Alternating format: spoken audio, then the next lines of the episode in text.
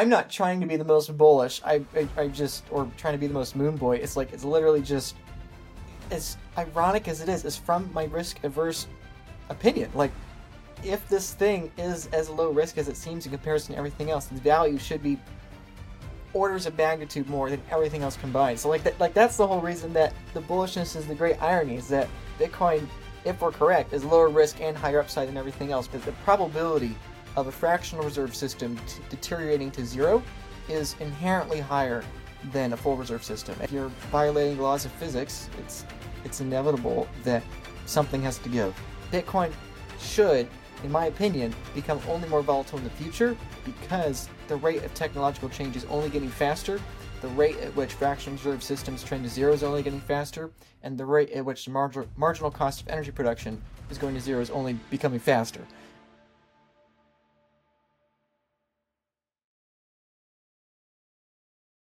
Introducing the Blockware Marketplace. Start mining Bitcoin today. This has the potential to transform the mining industry as now anyone can buy a Bitcoin ASIC using on chain or Lightning, see its historical and live hash rate before purchasing, and be earning Bitcoin mining rewards in minutes. This brings transparency and turnkey mining to a whole other level. Start mining Bitcoin today at marketplace.blockwaresolutions.com Hey, everybody, welcome back to the Blockware Intelligence Podcast. This week I have on Luke Broyles once again. Luke, welcome. Thank you very much. It's it's nice to be back. And on, on one hand, it's not been very long, but on the other hand, a lot's happened the last couple of months. So yeah, both, both with me personally, but then much more importantly with the world as a whole. So, I thanks for having me back. Yeah, this is gonna be. I'm really looking forward to this. Yeah, absolutely. Yeah, I'm trying to remember when did we record the first episode? Was it was it last year or, or was it early 2023 still? No, it was it was early this year. I think your podcast was the first podcast I did uh, at all uh, regarding Bitcoin, and since then, you know, I've done the I've done Preston Pysh's podcast. Um, I I've started my own podcast. I I have a couple episodes that out now. Hoping to do more in the next couple weeks.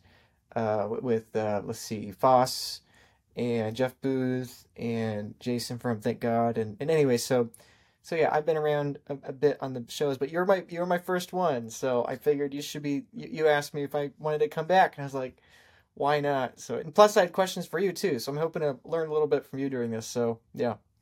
Yeah sounds great. Yeah I mean love to have you on. The first episode obviously did amazing and I think let's just jump right into it because I'm sure the audience wants to hear yeah. what you have to say um, I think starting off, we can go with uh, what's kind of happening in the banking system right now. We saw First Republic, which I think someone said was like the 13th largest U.S. bank. We saw their stock price get obliterated. Uh, I think it was on Tuesday or, or maybe today, Wednesday. Um, can you like contrast or explain maybe like what's going on and maybe contrast the dollar system with the Bitcoin system? Yeah, sure. I'm really glad you asked me. I, I tweeted that uh, you know, as it was happening or just after closing hours or whatever yesterday. Um, and you know, it, you know, people liked it. But um, anyway, I, I hope I hope your editor puts up my tweet with the chart because the chart is just mind blowing. Um, it might be the 14th largest bank, 13th or 14th. It's it's up there somewhere. Uh, it, it's it's a major bank. It's not one of the big four, but it, it's a major one. So yeah, obviously since our last recording, we had last month in March we had the Silicon Valley Bank, and uh, the other two banks or, or whatever. And then we had the FDIC issue in response to that. So that's so so the first big problem was Silicon Valley Bank and the banking crisis that was beginning to unfold. It, it, you know, it was like 2008 level, more or less. Basically, if if if it continued on, it would have been. It wasn't at first, but anyway, so it was a big problem. Number one. Number two, we decided to basically throw up the table with the FDIC. And then number three, you know, we basically reversed half a year of quantitative tightening in a couple weeks, um, you know, that the Fed did. So that was a third big thing that happened within those couple weeks. And now we have this fourth thing, it seems, of, of First Republic Bank that yesterday decided, you know, just I'm gonna I'm gonna head out. So so yeah, it, it, it completely crashed. I, I don't know how far the stock's down, but it's like almost irrelevant to say. It's like 99, 98, 99.9, you know, it, it's it's basically just uh, collapsed. And you know the the funny thing, Joe, is that on Twitter, even though I was very critical of when the Silicon Valley Bank was happening, what the Fed was doing, FDIC, and now this, it's like it, it's been amazing to me how there's been so much. Mean, granted, there's a lot of positive feedback of people that agree with me, but there's been a lot of negative uh, response to that, saying that oh, your time preference is too short. Oh, that's just short term or whatever. Because for those that perhaps haven't been aware, Bitcoin has more or less doubled in the same period of time, and uh, I'll get into why that is. I think it's probably self evident, but but point being that the people that are anti Bitcoin and the people that think Bitcoin's a scam have really come out of the woodwork since the beginning of, those, of these banking troubles over the last 60 days or so, 60, 90 days. Actually, no, not even that. What, 45 days? Um, and, and they've really, you know, like, oh, it's too short time preference. You're using the last five days to judge everything. You're using this banking crisis to judge everything, blah, blah, blah. And it's been really frustrating, Joe, frankly.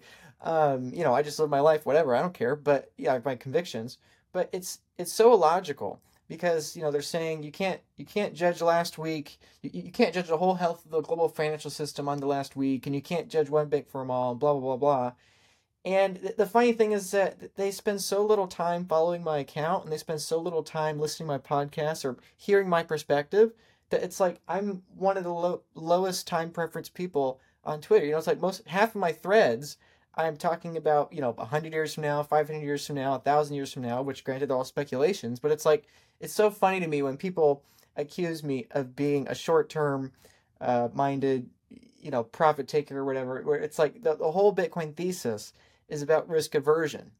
And so that, that, that was one of my tweets yesterday about the First Republic Bank was about how what what ultimately at the root of it is going on here.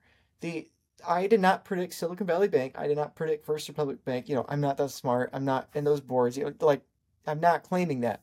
But what I am claiming, what I am saying, what I've been saying for a long time, both on Twitter and off Twitter, my personal life, is that fractional reserve systems have to decline back to zero sooner or later. Now, that can happen via nominal terms or that can happen via real terms, but one way or another, if there is a fractional reserve system, meaning something that's uh, creating value out of thin air, or in biblical terms, something that is reaping without sowing, or in physics terms, something that's breaking the law of conservation of energy, or in cryptography terms, something that's violating double spend problem. It's like all these things are saying the same thing.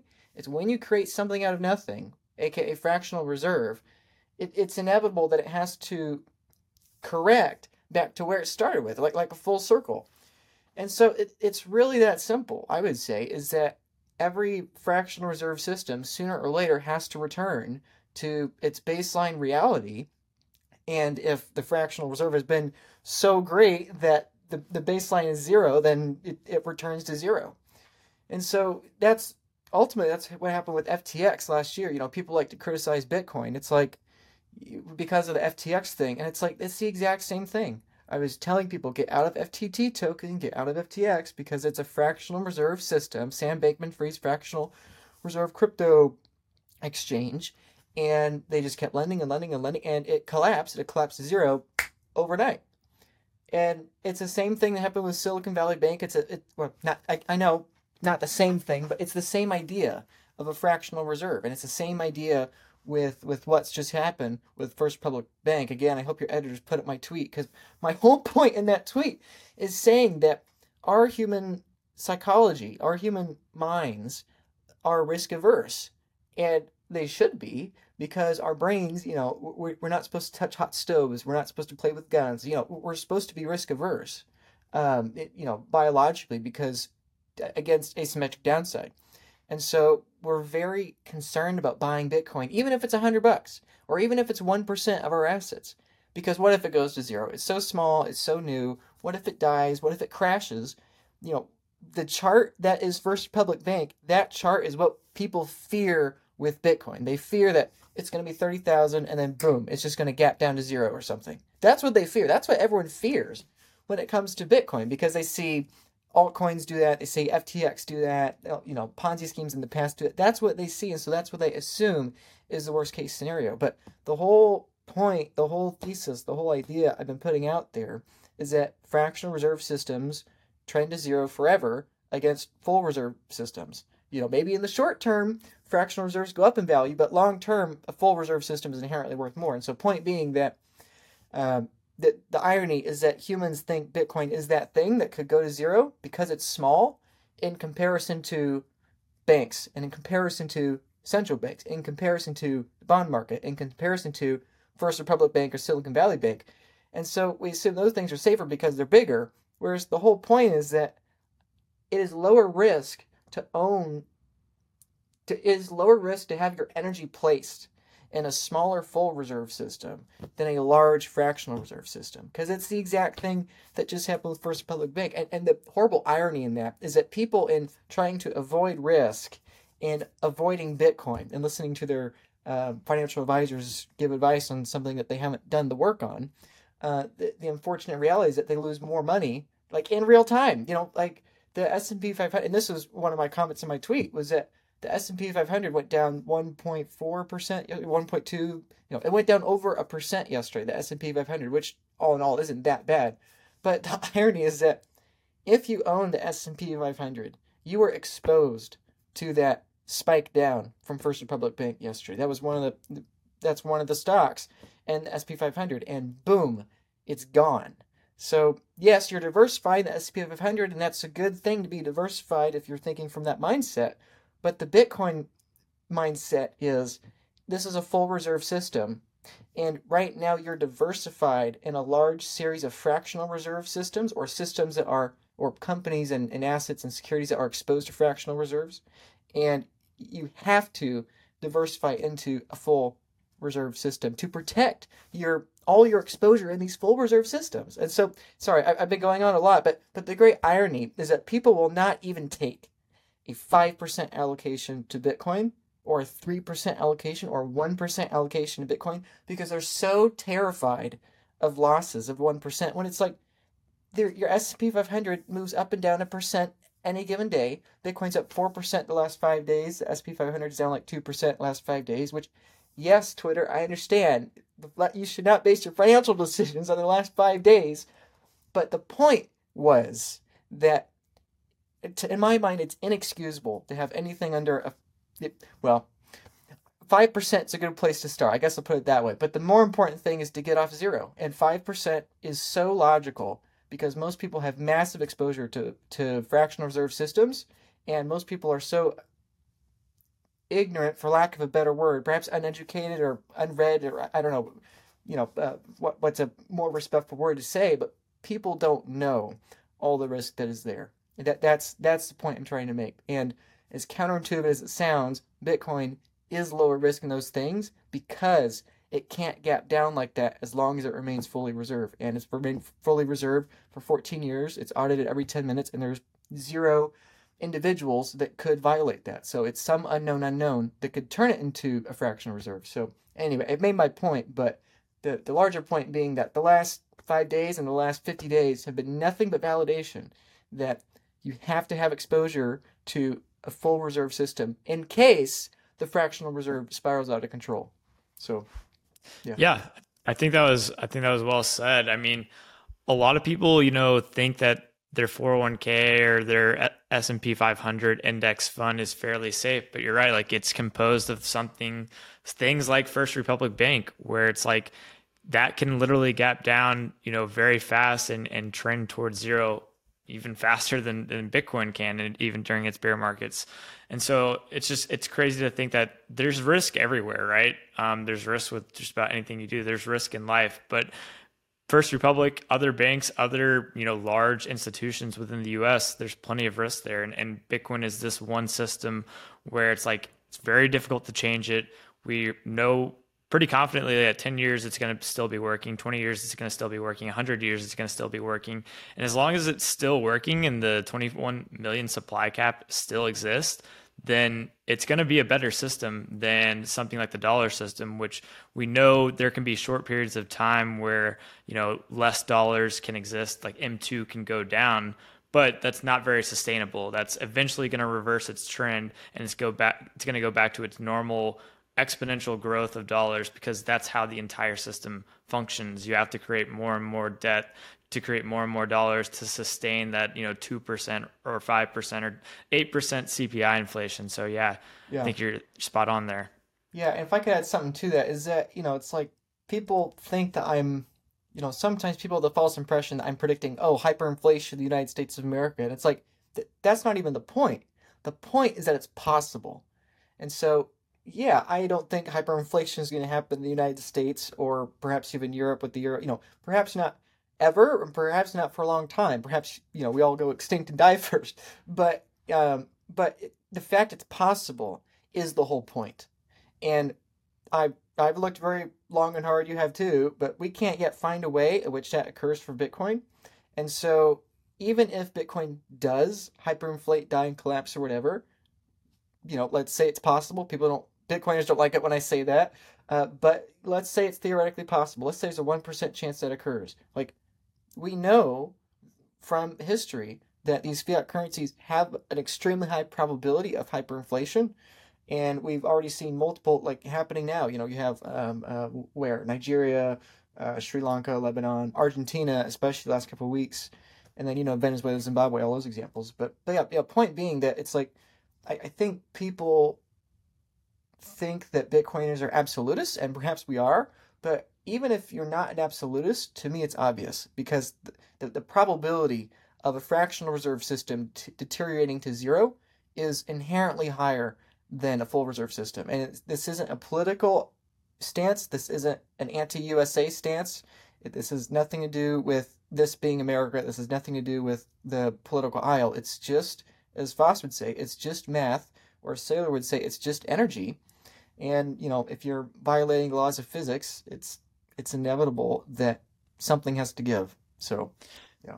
Yeah. Another thing going off First Republic that I think is interesting is the downside volatility in First Republic is well deserved, right? Like there's actual risk that their liabilities exceed their assets, right? And that's what basically why a bank run occurs. Whereas you contrast that with Bitcoin's volatility, you know, Bitcoin goes up in these parabolic bull runs and then it falls the 80% or the, the 85% or the 70% that Bitcoin does. And it's not like Bitcoin is falling because its liabilities are greater than its assets. Like it doesn't have a balance sheet. It's still 21 million Bitcoin. The monetary properties are still the same. The core principles of why Bitcoin is better money than dollars, gold, you know, raised stones, salt, glass beads, whatever, those properties still exist. And the volatility is just due to its rapid adoption. And then it got overextended and now it's like falling back down. So I kind of want to get your thoughts on, on Bitcoin's hyperbolic adoption. Uh, what do you, what do you think there? Yeah. Well, yeah, that's a great question. I think, yeah, bridging the gap there, most people view Bitcoin volatility as inherently risky because they're used to thinking of volatility in terms of stocks.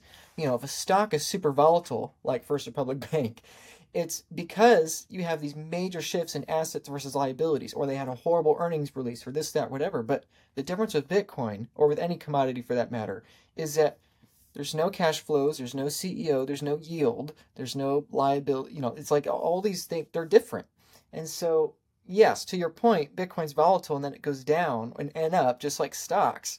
But the difference is that it doesn't, it can't have its debt obligations or its, you know, it can't lose a customer. You know, it, it's different because it's not a security.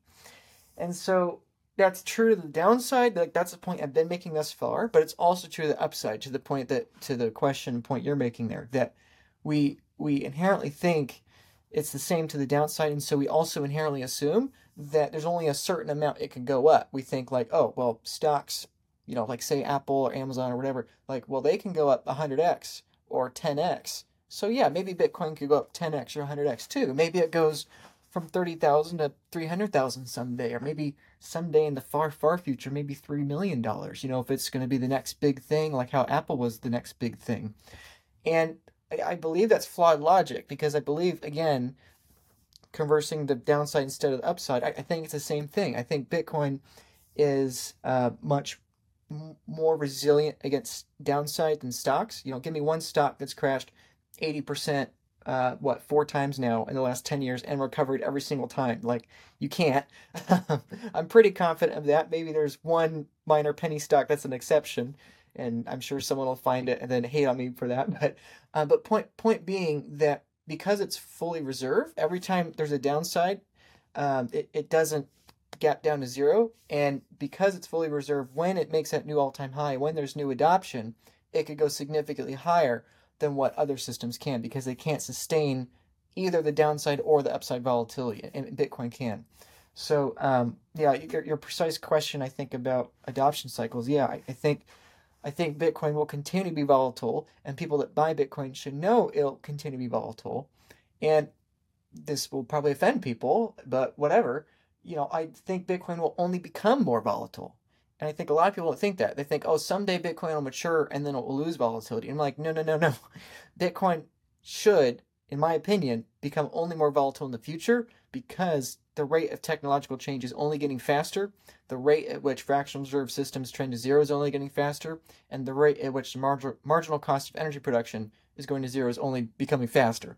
And so if we assume those things, um, and, and, the total number of net humans in the world is becoming volatile. There more humans. I mean, you know, we have larger populations. So, point being that as the world gets faster, like Bitcoin should only get more volatile. Maybe there are brief periods where it's not, but I think a hyperbolic curve is very um, probable. So yeah, I think someone buying Bitcoin today should fully expect it to go up 10x in price in a very short period of time, and then expect it to crash 50, 60, 70% of the time. Again, if you're measuring it in terms of uh, US dollars, if you're measuring it in terms of one Bitcoin equals one Bitcoin, then it's never volatile. But yeah, anyway, that, that's just some ramblings of mine. Um, yeah.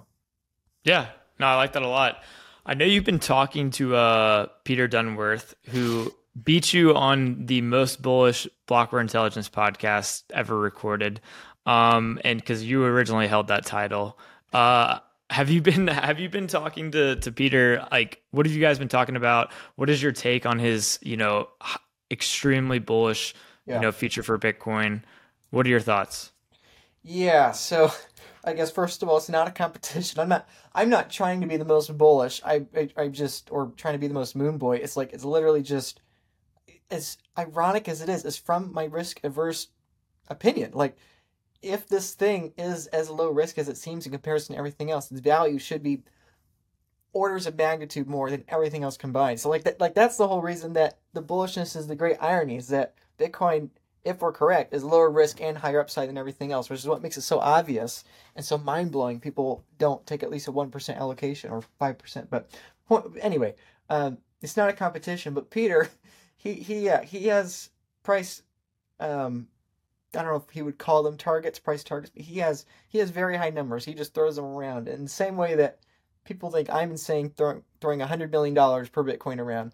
You know, he's throwing around like seven billion or or hundred billion, and uh, you know, it's um, yeah, I I I, like uh, yeah. P- Peter's been a, a, good new friend of mine. We've spoken maybe five or six hours um, in total about his thesis. Uh, well, actually, no more than that probably at this point. Um, but yeah, I've recorded a podcast with him, hopefully, and I, I hope to release that. It's basically diving more into depth of his methodology. But, but his whole idea is um, similar to um, uh, it's similar to others, but it's expanded on to include derivatives markets and everything else of that sort. So uh, I I don't have as much experience, obviously, in accounting as he does. He has a background in that, so I would defer to people with that background.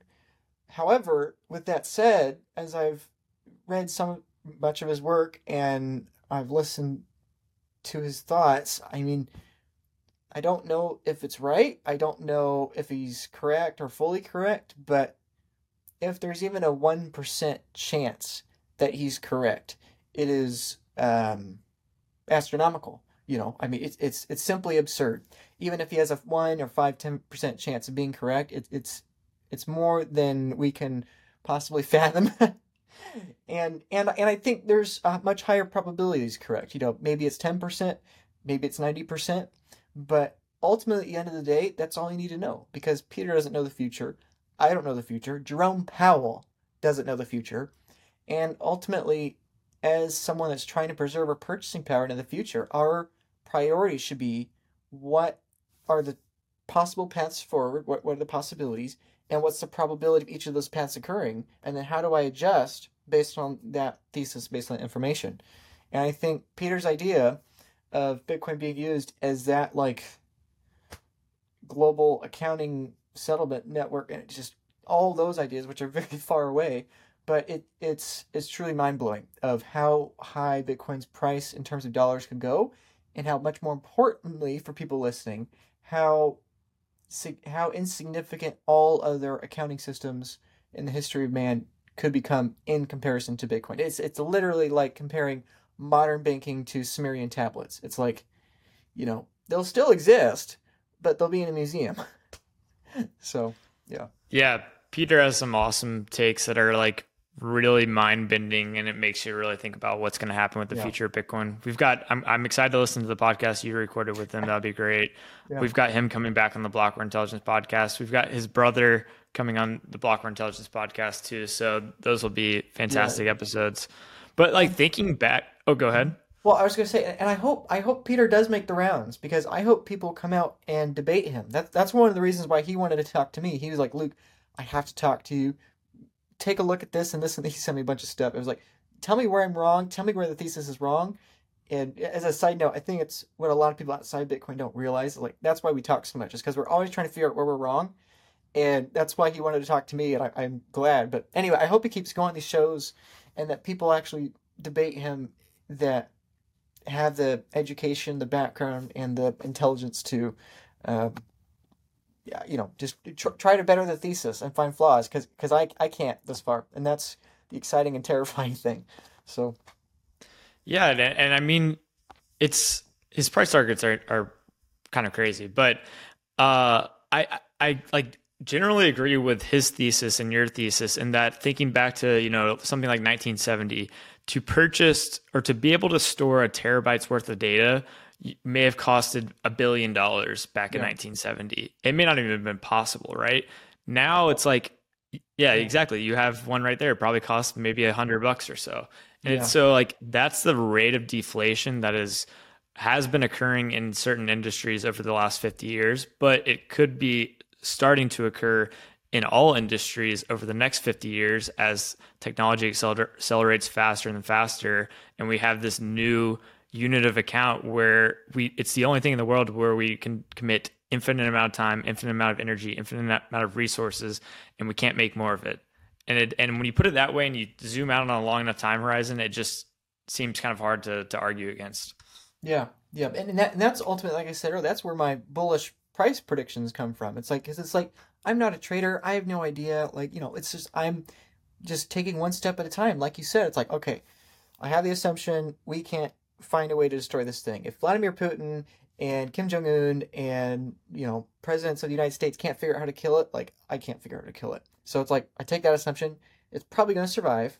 Okay, then I take the pre-assumptions, then I take the assumptions of what makes good money, and then I take the assumption that humanity will continue and not self-destruct and have a prosperous future, and combine it together. It's like, well, the best money absorbs all that productivity and if this continues to survive, it's the best money. Well, then it should absorb all the. Pro- I mean, it's it's it's really that simple, and and that's that's what has been exciting. When, when I went to Boston and gave this whole thesis, I was like, that's what's exciting for people to kind of have that click and understand the that Bitcoin is not a pessimistic. Oh, the U.S. dollar is going to die, and you know we're going to go back to you know blah blah blah, and like apocalyptic you know dystopian world. It's like it, it's an, it's inherently the Bitcoiners inherently are not pessimistic on the world. They're just pessimistic on scams. I mean, so anyway, yeah.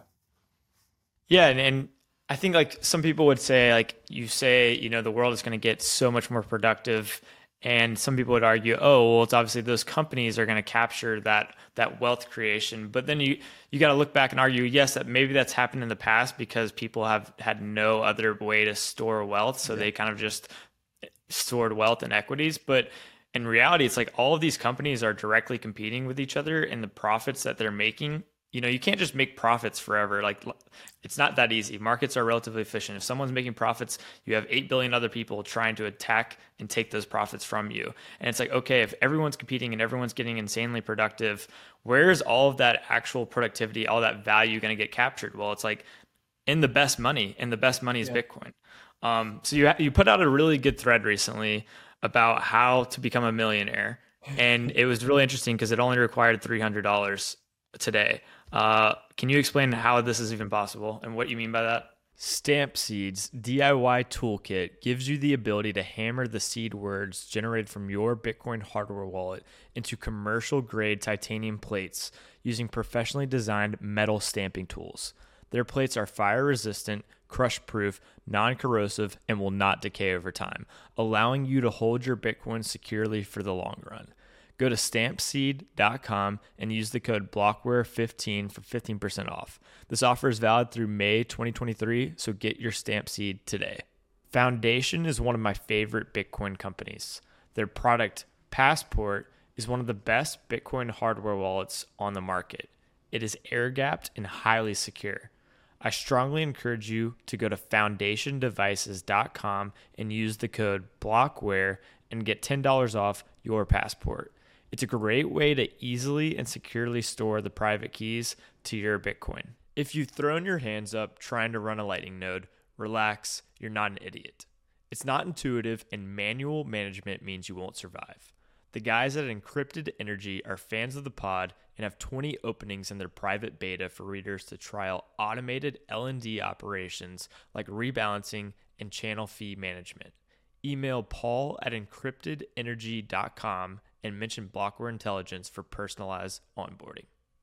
Yeah, that's that's one of those things that I'm kind of loving about Twitter because it's like you know as my account grows, I get more and more haters and more people that love it, and the bifurcation I feel is becoming larger and larger. And that you know, like a month or two ago, it's like you know, everyone was like, "Oh, this is interesting," but now that I'm, you know, being more consistent, you know, people are you know, I'm getting more and more people that are really into it, more people that are like, this is complete. St-. And point being that people can miss, completely miss the point that my thread was how you could become a millionaire for, you know, $275 or, you know, let's just say 300 bucks for the sake of the interview.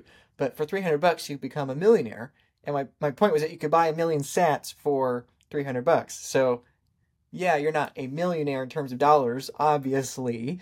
Some people didn't get that. But the whole point being, you're a millionaire in terms of sats if that's your definition of money. so anyway, that that's that was the point of the thread. Long story short, was that you could buy a million satoshis. And for those that don't know, hopefully most people watching this know. But in the same way that you have 100 cents in a dollar, you have 100 million satoshis in a Bitcoin. So in the same way that when you're buying a house for $300,000, in our language, we don't say, I'm buying that house for 30 million cents. We just say, I bought it for 300 grand because it's easier. In the same way, when you say, I bought a Bitcoin or I bought 10 Bitcoin, what you're really saying is that I bought 100 million Satoshis or I bought a billion Satoshis or half a, half a billion Satoshis or half a million Satoshis. You know, point being that um, most people are still have that unit bias of thinking in terms of Bitcoin. But if you just think logically here, if we're right about Bitcoin, the vast majority of humans will never talk in terms of Bitcoin. In the same way that the vast majority of humans don't talk in terms of cents, or they don't talk in terms of trillion dollar coins or theoretical trillion dollar coins. It, it, it's the same idea that that 100 million Satoshis or one Bitcoin is such a astronomically large part of the Bitcoin network that most people, and I would argue most companies, uh, even decently large companies, uh, will probably not have access to that kind of share of the network. So the, the really my whole encouragement with the thread was to like differentiate like please people think in terms of sats not bitcoin because that's one thing people get hung up on they think they have to spend $30000 to buy a whole bitcoin it's like no you know you're, you're spending $30000 for one 21 millionth of the entire network um, you know it's it's i didn't i didn't say this in a thread but it's like what if there were only 21 million cars in the world what if there were only 21 million websites in the world what if there were only 21 million houses in the world? And you could divide a car into 100 million parts. You could divide a house into 100 million parts. Um, it, it's the same idea. You know, you take 21 million of anything useful in the world, and you divide that out, and the probability of picking a random person that happens to own one whole thing of those is is so small. You know, it's it's you know, uh, 21 million, 8 billion people.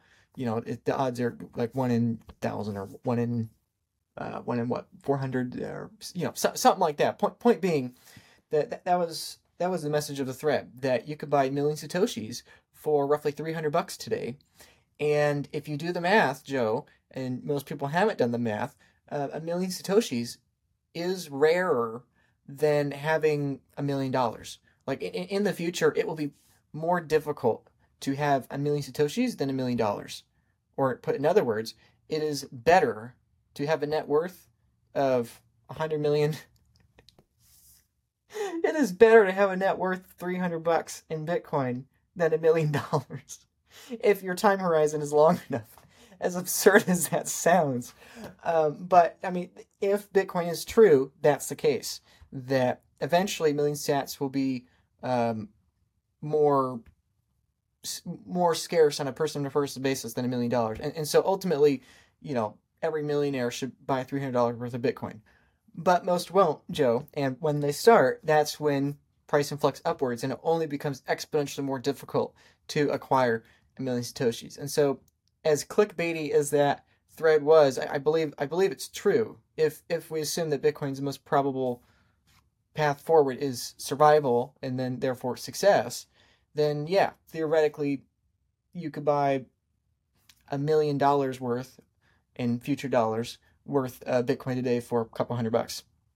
So yeah, yeah. I mean, everyone needs to be stacking sats. Like that's where the, the Bitcoin term comes from. You know, people aren't buying, normal people aren't buying full Bitcoins every day. They're buying Satoshis every day. And there's yeah. nothing wrong with that. I think like one of the worst counter arguments to Bitcoin is, is the people that say, oh my gosh, obviously Bitcoin's not scarce because you can divide it into a hundred million pieces. And it's like, how is that? How are you even like making that argument? It's like, we have one pizza, but we can divide it into a, a yeah. ton of slices. That doesn't mean everyone's gonna eat be able to eat all the pizza. It's it's the exact same concept. It's one of the worst arguments against Bitcoin I've ever heard.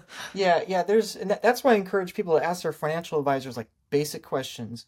What is the difficulty adjustment? What is proof of work versus proof of stake? What's the difference between a miner and a node? Because, and again, this isn't to dis or, or disrespect any individual in any educated position with you know a PhD and lots more money than I have, but it is to say that most people are approaching us with flawed logic, and that's one of those arguments, Joe, that just is like nails on a chalkboard because it's so illogical. It makes absolutely no sense. It's like, well, stocks aren't scarce because they can just have stock splits.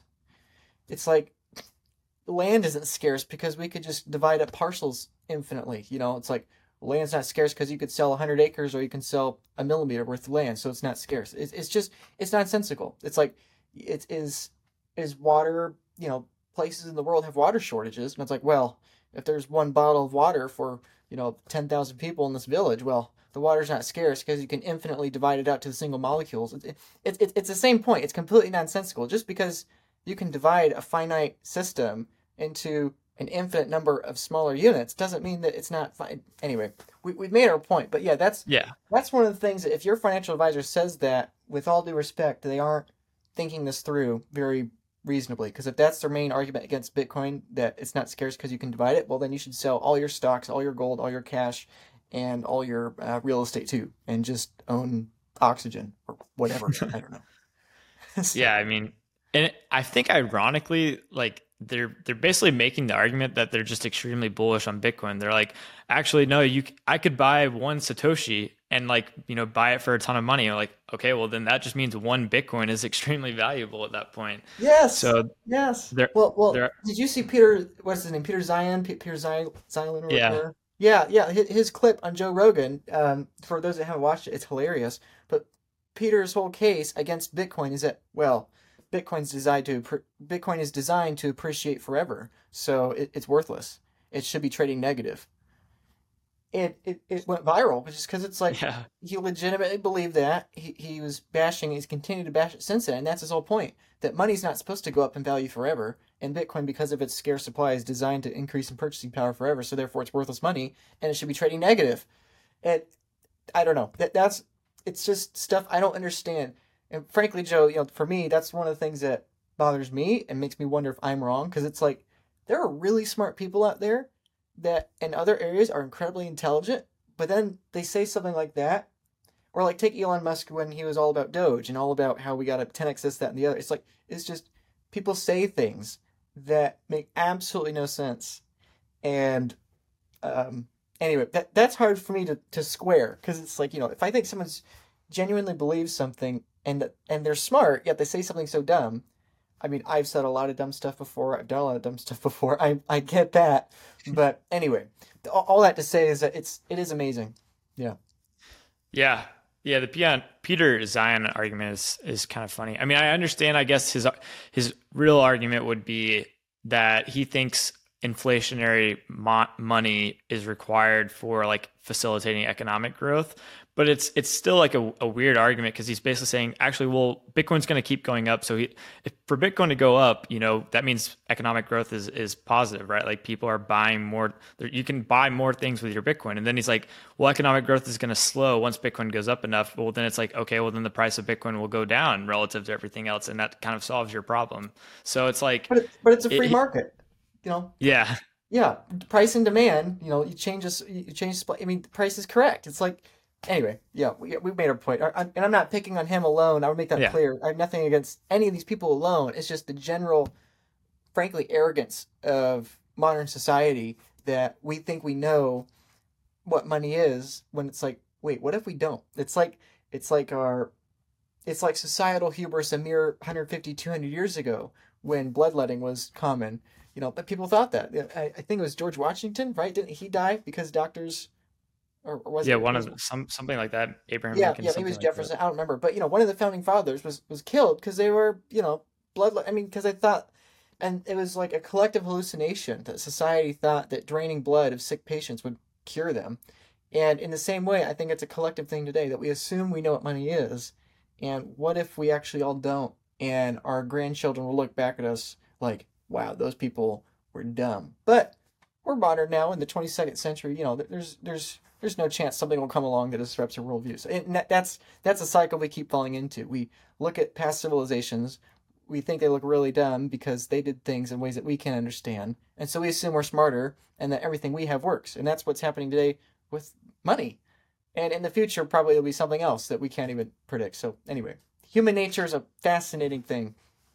Yeah, hundred percent. Uh, do you think there's such a thing as an escape velocity for for Bitcoin? In terms of nominal price or in terms of adoption? Either way, what do you think? I, I mean, yeah, in terms of nominal price, in any moment there could be escape velocity. Uh, you know, especially well, the probability of escape velocity in Bitcoin's nominal price is a direct result of the stability of the currency of the nation state which you reside. You know, like Argentina, for example, Bitcoin is at all time highs in terms of the peso. That's another thing people hate me on online. It's like, well, that's just because the peso is going down in value, and it's like it's like, you know, that's the whole point. But yeah, yeah. Point being that in certain areas of the world, you know, Argentina, uh, uh, Lebanon, Turkey, I think, Pakistan, I think, I can't remember exactly the full list, but you know, there's multiple countries around the world where Bitcoin is going up and up and up, even though in the US and Europe and China and most of the world, it's still, you know, 50%, 60% down uh, in terms of its currency. So, yeah, in terms of its nominal currency, there's no limit to how high it could go or how quick it could go because if that fractional reserve currency you're denominating within does a First Republic bank and just boom, goes down in the course of 24 48 hours or whatever, then, then yeah, Bitcoin would be the opposite. It would just you know, be trading and then just skyrocket upwards. It's it's just the inverse of that. So, yes, in terms of price, obviously it can happen any moment. Um, but in terms of adoption, I, I think that's inherently slower because adoption is is printing money is just as easy as adding a few zeros. Adoption requires a lot of time and a lot of work and a lot of education. So yeah, adoption perhaps will have escape velocity but I think that's a long ways away. I think that's probably at least five, ten years away, but there's no guarantee. It might be longer, might be less. I, I doubt it's longer though. Yeah, I agree with that. That's that was a good take. I mean, adoption will take time, right? Like we do arguably have somewhat decent savings technologies today. Like S&P 500 has historically been a pretty good savings technology. Now we have Bitcoin, which is better, and, and I think you know if you chart the S&P 500 denominated in Bitcoin, the trend is pretty obvious. It's going down forever. I think that will likely continue. But it's just going to be a matter of time for for for you know a decade goes by and people are like, wow, again, I should have bought more Bitcoin back then. Like that was obviously the better play. I shouldn't have just speculated and bought a diversified portfolio of every single asset on planet Earth. I should have just concentrated my wealth in this better form of money. So yeah, I, I totally agree. Yeah, and and to add on to that, I, I was at a Bitcoin meetup last night. Uh, you know, half a dozen of us or so, and and one one of these couples, I was trying to explain um, the the idea of what if diversification becomes obsolete because of Bitcoin. Because up to this point, you diversify. You know, like the metaphor I gave on your show before of the sinking ships. You know, up to this point, because the money does nothing but go down, you have to diversify in a mixed basket of assets to survive the money going down. But if the money stays constant in surviving and therefore goes up in value, well, then the assets continue to go down, but they go down in relative terms against the Bitcoin. Uh, the, the productivity gains of society are accurately reflected in Bitcoin, therefore the, the assets go down. And, and um, regarding adoption there, like what you're saying, I, I think, and, and this sounds crazy too, but I think most people will be amazed at how high its price in terms of political currency units, dollars, can go with very small adoption uh, rates. You know, mo- most most people f- think a million dollars or five million dollars is a high end long term future target because again, like I said earlier, they're thinking in terms of equities and securities. But my question and frankly my concern is what happens when Bitcoin hits one million, five million dollars per coin, and there's still very tiny adoption. Um, there's still a very tiny number of adopters. You know what's going to happen is the rest of everyone that hasn't adopted yet is going to assume, oh well, Bitcoin can't go any higher. It's, you know, I remember back when Luke Broyles was buying it at thirty thousand dollars. He was on the Blockware Solutions podcast, and you know he was telling me to buy thousand dollars and man, you know, 2024, 2025, it went up just, you know, 50,000, 60,000, 70,000, 80, 90,000, 100,000, 120,000. You know, I guess I'm too late. Should have bought 30 grand. And then, you know, a few years later, it's going to be a million bucks. You and I will still be pounding the table, hopefully, probably, if we're still around, uh, Lord willing. And, and I'm much less concerned for people about 30 grand to 1 million and much more concerned about what happens after 10 million. Because in terms of if there's ever going to be a point at which the rest of society just capitulates and it's mass adoption and hyperbolic adoption, it's going to be already when Bitcoin is in the millions, tens of millions, even hundreds of millions. So hyperbolic adoption is nowhere close to today, most probably. So yeah. Agree. Um, let's talk a little bit about artificial intelligence and Bitcoin, right? Like you know, during the crypto bear market, it seems like everyone that was into crypto has pivoted to artificial intelligence, which is qu- quite hilarious. The Bitcoin community obviously kept trucking along and stacking sats as they know it's the hardest money known to man. Um, but yeah, like let's talk about AI and Bitcoin. How do you, in your mind, do those two, I guess, broad movements in the world and broad technologies in the world, how is that changing humanity and how will it change humanity? Yeah, yeah, that that's a funny point you made. That the new hype thing is AI. Um, you know, I think a lot of people um, view Bitcoin as a hype thing or or as something, and there is a lot of hype. Don't get me wrong, and that's mainly what drives the cycles is hype, a lack of hype or presence of hype. Uh, but yeah, I think the fact that the Bitcoiners are still here, like myself, and saying no, no, no, AI is a component of the thesis for Bitcoin. You know, if you're a Bitcoiner, you understand you don't buy AI stocks. You buy Bitcoin because of the AI. Um, but anyway, point being, how, how do I think? Uh, what you ask? How, how, do I think it plays a part, or where do I think? It's yeah, like I guess uh, kind of going back to just our general thesis of like yeah. super high technology growth and and Bitcoin being this absolutely scarce asset. I think I saw a tweet the other day. It is it, it was pretty interesting how Bitcoin came out at a time when AI is coming out, and AI basically enables you to create endless content, fake endless anything, and create endless, t- you know, whatever knowledge, mm-hmm. which could be applied to the real world. Um, and then we have something like Bitcoin where you can't fake it. It's the one thing we know for certain that you can't fake. Yeah. Yeah, no, I, I think, you know, I think some people think it's a coincidence. I don't know if I particularly think it's a coincidence. I think as technology gets better, both the best tools for freedom and the best tools for censorship are ahead. And so Bitcoin is like the best tool for freedom, and AI is the best tool that could be used for censorship um, if it's misused by centralized authority. And so, like, I think in the same way, you know, it's like like my metaphor. If we were in the 1930s, you know, we could spend our days being worried about chemical uh, weapons like that were used in World War One, and we can um, hope and cross our fingers for medicines of the future. It's like you know, if you're in the 1930s, you can't imagine the medicines that are yet to come, and you can't imagine the weapons are yet to come. So I, I, I think that's largely why we're seeing AI and Bitcoin at the same time. I don't think they're necessarily connected in, in terms of their origin. I don't think it's a coincidence. I think it's just inevitable that as our technology's gotten better and now we have better and better computers, well, of course, we're going to use a computer to a better way to have money and project energy and, and brute force physical cost, Bitcoin. And we're also going to have a better way to create synthetic computers and synthetic minds. And so, where does that go from here? I mean, AI has been really amazing the last year or so, how much it's developed. Most people are completely unaware of how far AI has come the last couple years and how far humanoid robots, I think, are coming. Not that they didn't exist before, but they're becoming more and more affordable. Um, and I, I think ultimately this is a fun thought experiment that I often share with people. I don't know how much I've said it online, but it's like, you know, if right now there are 8 billion humans and all these 8 billion humans are working to create productivity, you know, what's the population going to be in the future? Well, the UN says it's going to be 11 billion, 10 to 11 billion, depending who you ask, by late this century. Uh, many of those children are going to be born in Asia and Africa. But you have, okay, another 3 billion people. So already that's like another third additional number of potential workers on the planet just from humans. Um, okay, that's that's a major component, number one. Number two, only 60% of the world is using the internet right now. That's something people don't realize is that internet's only 60% adoption. So it's like, okay, we are literally going to double the number of internet users in the next, you know, couple decades, at least double. And I think that a major reason why birth rates are falling is because of fiat.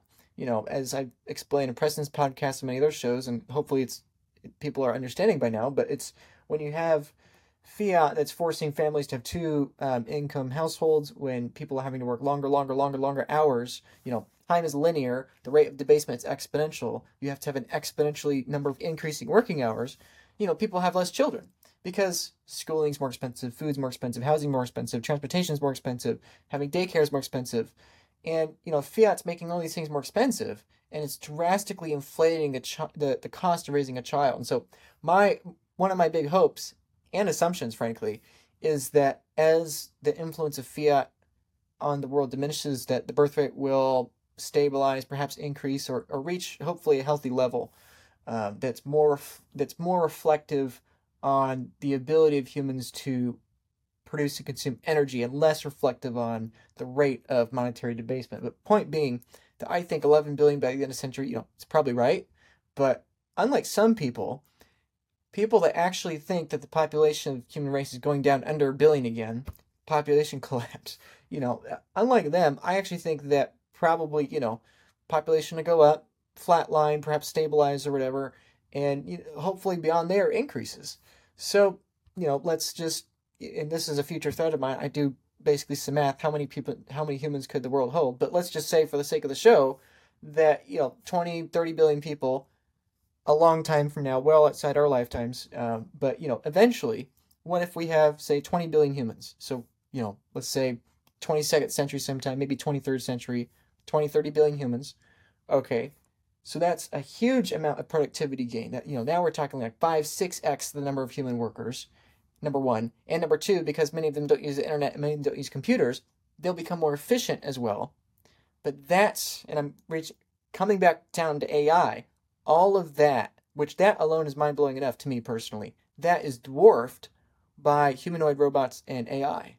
Because, you know, let's say that we can have 50% more humanoid robots every year. So let's say there's a thousand humanoid robots right now that exist. And let's say that increases 50% every year. Well, I think it's like early 2040s. there's only a couple million of them.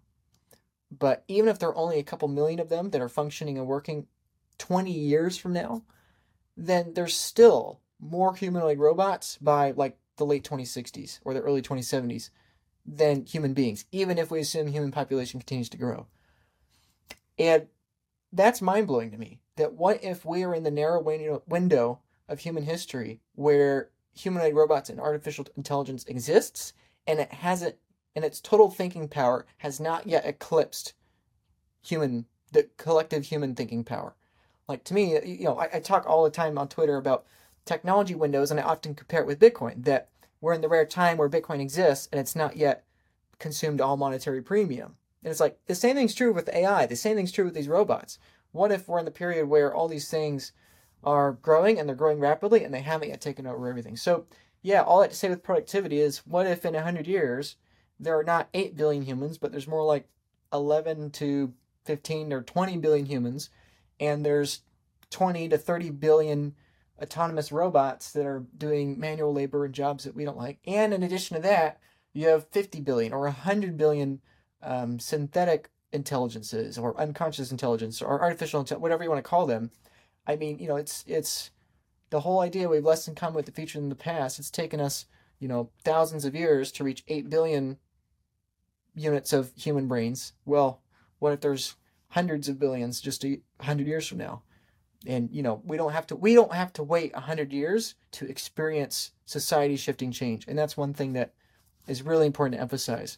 You know, if you're looking from the year 18 from the mid 1800s to the mid 1900s, it's like that's not one massive transition. That's like half a dozen massive transitions in every industry over that time. And the same thing is true today that ultimately I have no idea what artificial intelligence would do. You know, don't ask, you know, nobody should expect me or any of us to know what it's going to do. But I, I think we should assume that if the technology continues to advance and society continues to move forward, that it's going to have more change on society than the internet, than the nuclear bomb. You know, it, it should be a really, really big deal. And when that happens is anyone's question, but eventually, probably.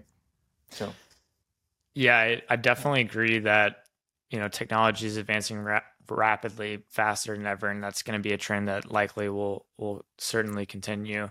And I also agree about you were, what you were talking about earlier about how fiat has probably been a contributing factor that has prevented more and more people from having kids, right? Or from the population growing at a rapid rate because it's like I mean I think we're I think we're the same age now actually. Um, because I think it's your birthday today. If yes, if, it is. yeah, so happy birthday.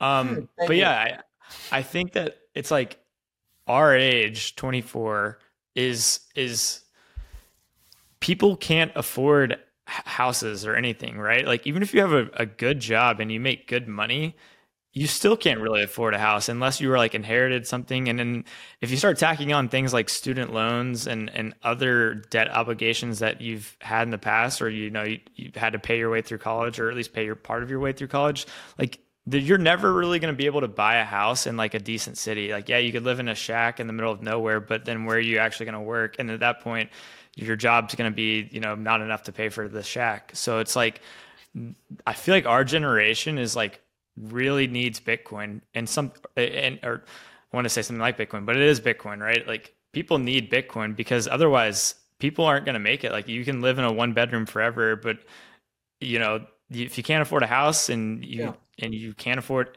how are you going to afford kids if you can't afford a house? Like that's just well, basic yeah. necessities.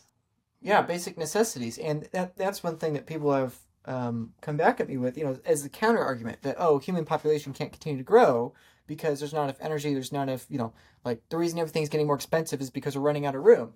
And, um, you know, the, the, the counter argument to the counter argument, or my argument to the counter argument, is that while there's a possibility that's true, I think the much higher probability is that those people are looking at things through a lens of valuing the US dollar as an absolute value instead of looking through the lens of population. You know, like if we go back to Roman times, you know, there were uh, uh what 250 million people, something like that. You know, you know, a quarter of a billion, maybe tenth of a billion. You know, 100 million people or so around that time. And yeah, if you had a global society in zero AD that was based on Roman technology, the world would have run out of resources far before we reached today's population because we were so much less efficient at using energy. We were much less efficient at growing food, at, at um, having society function without destroying our natural habitat. And this is why ultimately I don't want to get political because it's been politicized, but you know, regarding climate change and everything like that, you know, people think climate change is something new, and frankly, it's nothing new. The the environment and sustainability and climate is a real issue that needs to be discussed, but this idea that it's a new phenomenon in the last couple decades is frankly extremely ignorant because every civilization has had this problem that if we keep growing our population, then we will run out of stuff. And the solution every time has been find and innovate a way to increase efficiency and have the net drain on natural resources per human be lower. And so, anyway, I, I think the most probable case for the future is that that continues and that in the future we'll find ways to harvest energy and spend energy and, you know, we'll have hopefully more people because of it. But at the same time, we can't have population grow too fast, and we especially don't want it to grow too slow. But you know, I think kind of like a free market, it'll the global population should grow as a function of how available do we make energy. So, yeah. Yeah, definitely. I wanted I, I before I did this we did this podcast, I I tweet made a tweet that that asked people, you know, I'm having Luke Broyles on again. What you know, what questions do you have for him? And and a few responses, and this is fair to to say, a few responses said, "Well, Luke, what are the risks to Bitcoin? Like, what's your bearish scenario?" Which I think is totally fair. So I, I do want to hear your thoughts on this. Like, what what what's the bearish case for Bitcoin? Yeah, no, that, that that's a great question. Um, I've, I've been asked that on a couple other shows, and I every time I say that's like such a good question because it's like that's the question. You know, I was in Boston for a week, and most of that week uh, was was work related. You know, I I did some fun things with people. We went to Fenway Park and all that, but um, but pretty much the whole time it was just Piers and I. We were just discussing, discussing what are the possible ways in which Bitcoin could die, or adoption is slowed, or it's, it's stopped, or you know what what how are we wrong? Because ultimately, my incentive is that if Bitcoin's true, it could save millions of lives, and so I want to do everything I can to defend that and protect that. And so anyway, that it's a really good question, and for me, I, I can't find something that is an extremely convincing uh, counter argument. Um, I think there are real threats. I think one of them is an EMP or, or CME, you know, something that takes out the global grid. Yes, you don't need the internet per se to exchange in, in Bitcoin, but you know, let's be honest, adoption is slow enough right now. Like if the internet went out, the immediate needs of food, energy, survival would be much greater than Bitcoin. However, uh, the, reality is that eventually the grid would come back. Again, if we're assuming that humanity doesn't turn into Mad Max, and um, and then in that case, then Bitcoin survives. So it's like you know, in that case, it's not even really something that stopped or killed Bitcoin. It's just a major event that became a much larger concern. Because right now, our, our number one societal concern should be fixing the money. Obviously, if there's something that stops all food production, that supplants that. But then as soon as that's fixed, then Bitcoin just comes back and its adoption, I think, would not be slowed at all. So, I mean, that is possible. I mean, ultimately, I think war is probably the most pessimistic outcome, even more than than a CME or or um, yeah, even more than the grid going out. I think war is pessimistic um, because with the grid, everyone will be working together to fix it. But with war, you know, it's it's the incentives are very different. But I mean, yeah, that seems to me to be the largest practical concern, uh, or most probable significant concern. However, there's also always a chance that there's a bug in Bitcoin's code or there's some flaw in it. However, as I've said before, Vladimir Putin's not figured it out. The CIA's not figured it out. Joe Biden's not figured it out. Trump's not figured it out. Clinton's not figured it out. Um, you know, uh, that Taliban's not figured it out the Chinese Communist Party. You know, it's like, you know, basically, in order to believe that there was a bug in there and everyone's just waiting to exploit it when it gets valuable, it's like you're basically assuming that every institution, government, individual, and billionaire, you know, you're basically assuming everyone on Earth is somehow in collusion that we all know there's a way at which it can't be destroyed, and none of us are going to exploit that. So, I mean, yeah, there's a possible unknown unknown, um, but I, I don't know. I can't figure it out. I, would like to ask you the same thing. What What do you think is the biggest draw down downside against Bitcoin? Because I'm war obviously said that that I just said, but I think ultimately it's just fear, uncertainty, and doubt is the biggest.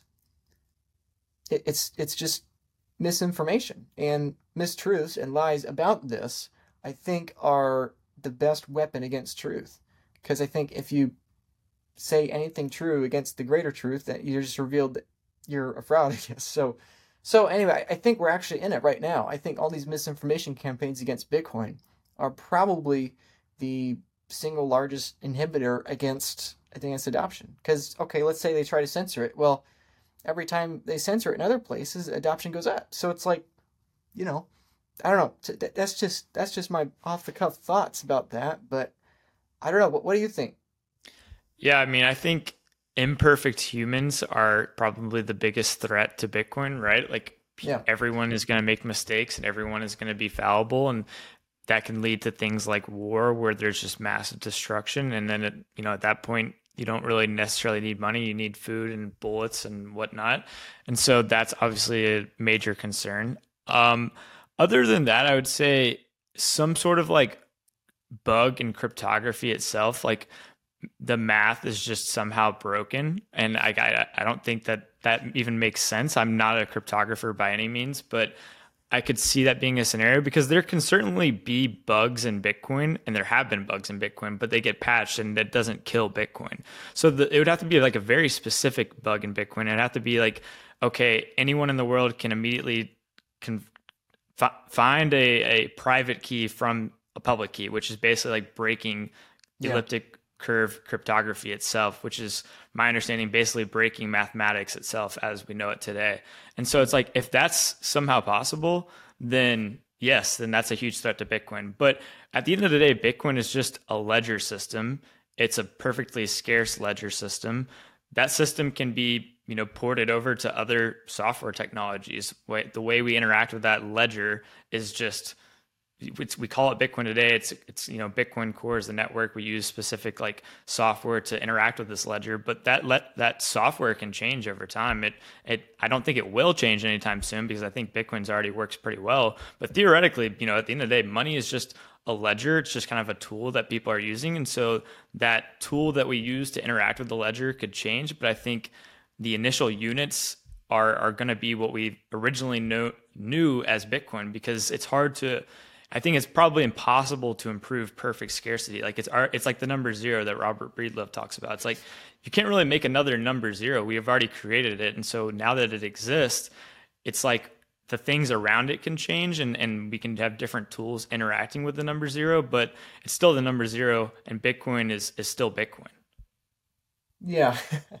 that that's that's very philosophical there. We probably just lost some people, but but yeah, that, that makes to me that makes a lot of sense that um yeah yeah it, yeah. it's really profound and it's like you know like I like I mentioned earlier it's like let's most most of the bugs in Bitcoin were like all the way back in 2011 2012 and there were like maybe a thousand people that we were using or a few thousand people let's say um, so it's like it was tiny and like there hasn't been at least as far as I can tell there's been nothing significant I mean maybe the ordinals thing is but I don't know. To me, that doesn't seem nearly as significant as the early bugs. But point point being that point being that even if there is a ten percent chance that there's an exploitable hack in Bitcoin and somebody figures it out with some future technology, it's like okay, we can't envision that yet, so it's probably a ways away.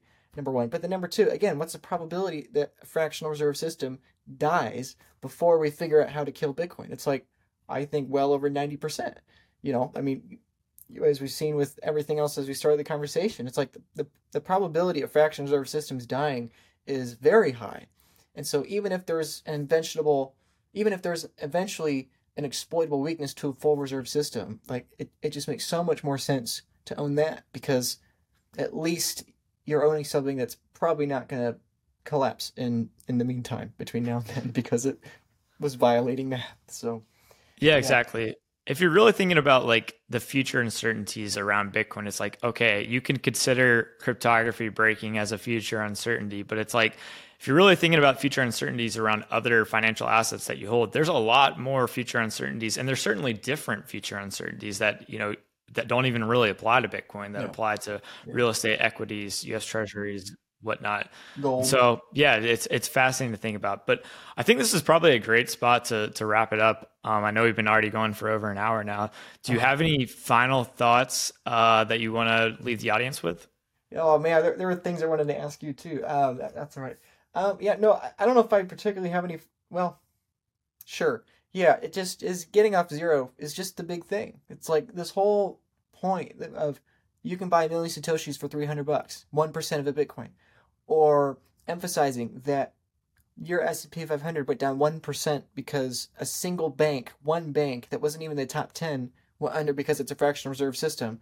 Like you won't even allocate 1% to Bitcoin even though your S&P 500 just lost 1%. It's you know all, all these things, uh, you know, you and I we're just trying to say the same thing that Bitcoin is this new thing and many of us, almost all of us, ignored it for a very long time and we've all come full circle to realize, oh, wait a second, this isn't some get rich quick thing where I'm going to make a bunch of money and kind of like a multi layer marketing or, or Ponzi scheme or whatever. It's like, no, the beauty of Bitcoin is that it has no yield. It, it isn't fractional reserve. There is no multi level marketing. It's just a full reserve system that is free and open to all. And it has dominated all competing full reserve systems out there in the world. And we don't know how to stop it. And we can't even conceive of a backdoor which a human, a corrupted human being, could exploit for their own benefit. Maybe there is, but we can't find it yet, and that's a really big deal.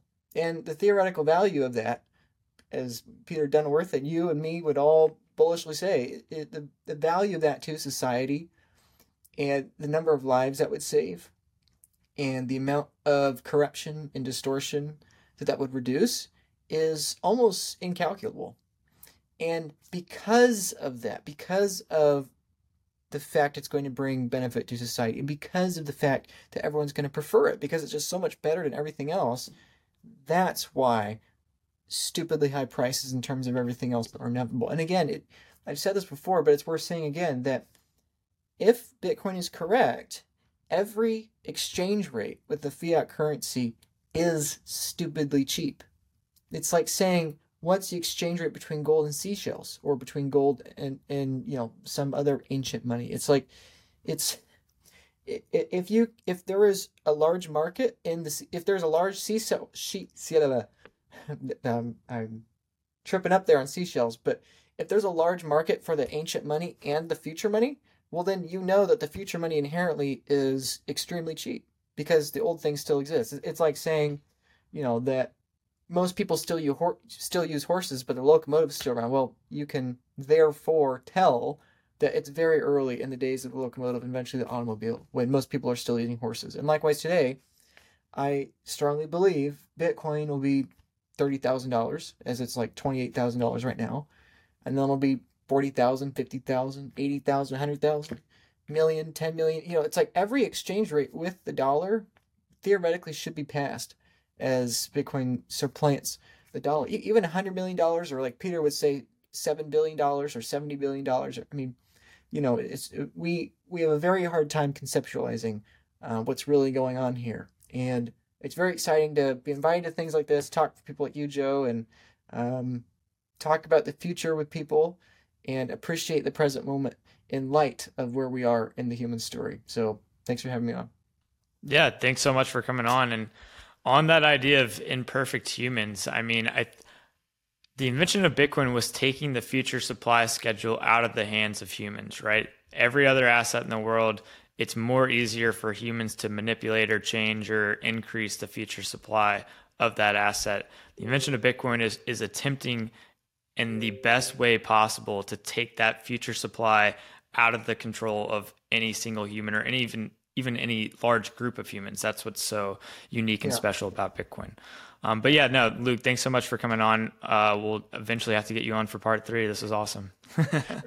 well, hey, Joe, actually, before we go, how many yeah. banks do you think will go belly up between now and our and our next podcast? We, we, we should have that bet. We should guess that. How, how many uh, fractional reserve systems are going to die between now and the next thing? Just just to have fun with the fiat maxis. Yeah, I mean, it's such a good question. I, I feel like it just depends, right? Like we saw with with previous banks, they basically got got a you know bailout or got acquired or or whatnot, and and I feel like that's going to somewhat happen again if things get bad enough. So I I definitely expect turbulence, right? Like I don't know what the number of banks having extreme issues like yeah. First Republic will be, but I expect turbulence, but I also expect them to eventually step in in a big way to to, to stop it. I don't know. What do you, what do you think? I don't know. it's anyone's guess. I don't know. Maybe at least one. We'll see. I wasn't expecting any last time, so I don't know. Maybe there's none, but maybe there's fifty. We'll see. So anyway, fair, fair. Yeah, we'll, we'll see what happens in the world. So talk to you soon. Yep. Fair, totally. Well, thanks everybody for watching. Uh, you'll have to stay tuned for for part three at some point.